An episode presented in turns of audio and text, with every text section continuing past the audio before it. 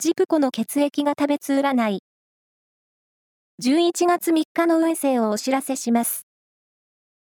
監修は、魔女のセラピー、アフロディーテの石田も M 先生です。まずは、A 型のあなた。発想力が豊かになり、良いアイデアが浮かびそうです。ラッキーキーワードは、DVD 鑑賞。続いて B 型のあなた。人気運が上昇して、どこへ出かけても主役の一日。出かけてみましょう。ラッキーキーワードは、バイキングランチ。大型のあなた。今まで頑張ってきたことにスポットライトが当たるラッキーデー。ラッキーキーワードは、アロマバス。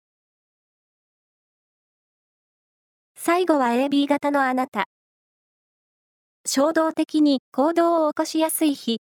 特に恋愛は、急展開を望みすぎないように。ラッキーキーワードは、帽子専門店。以上です。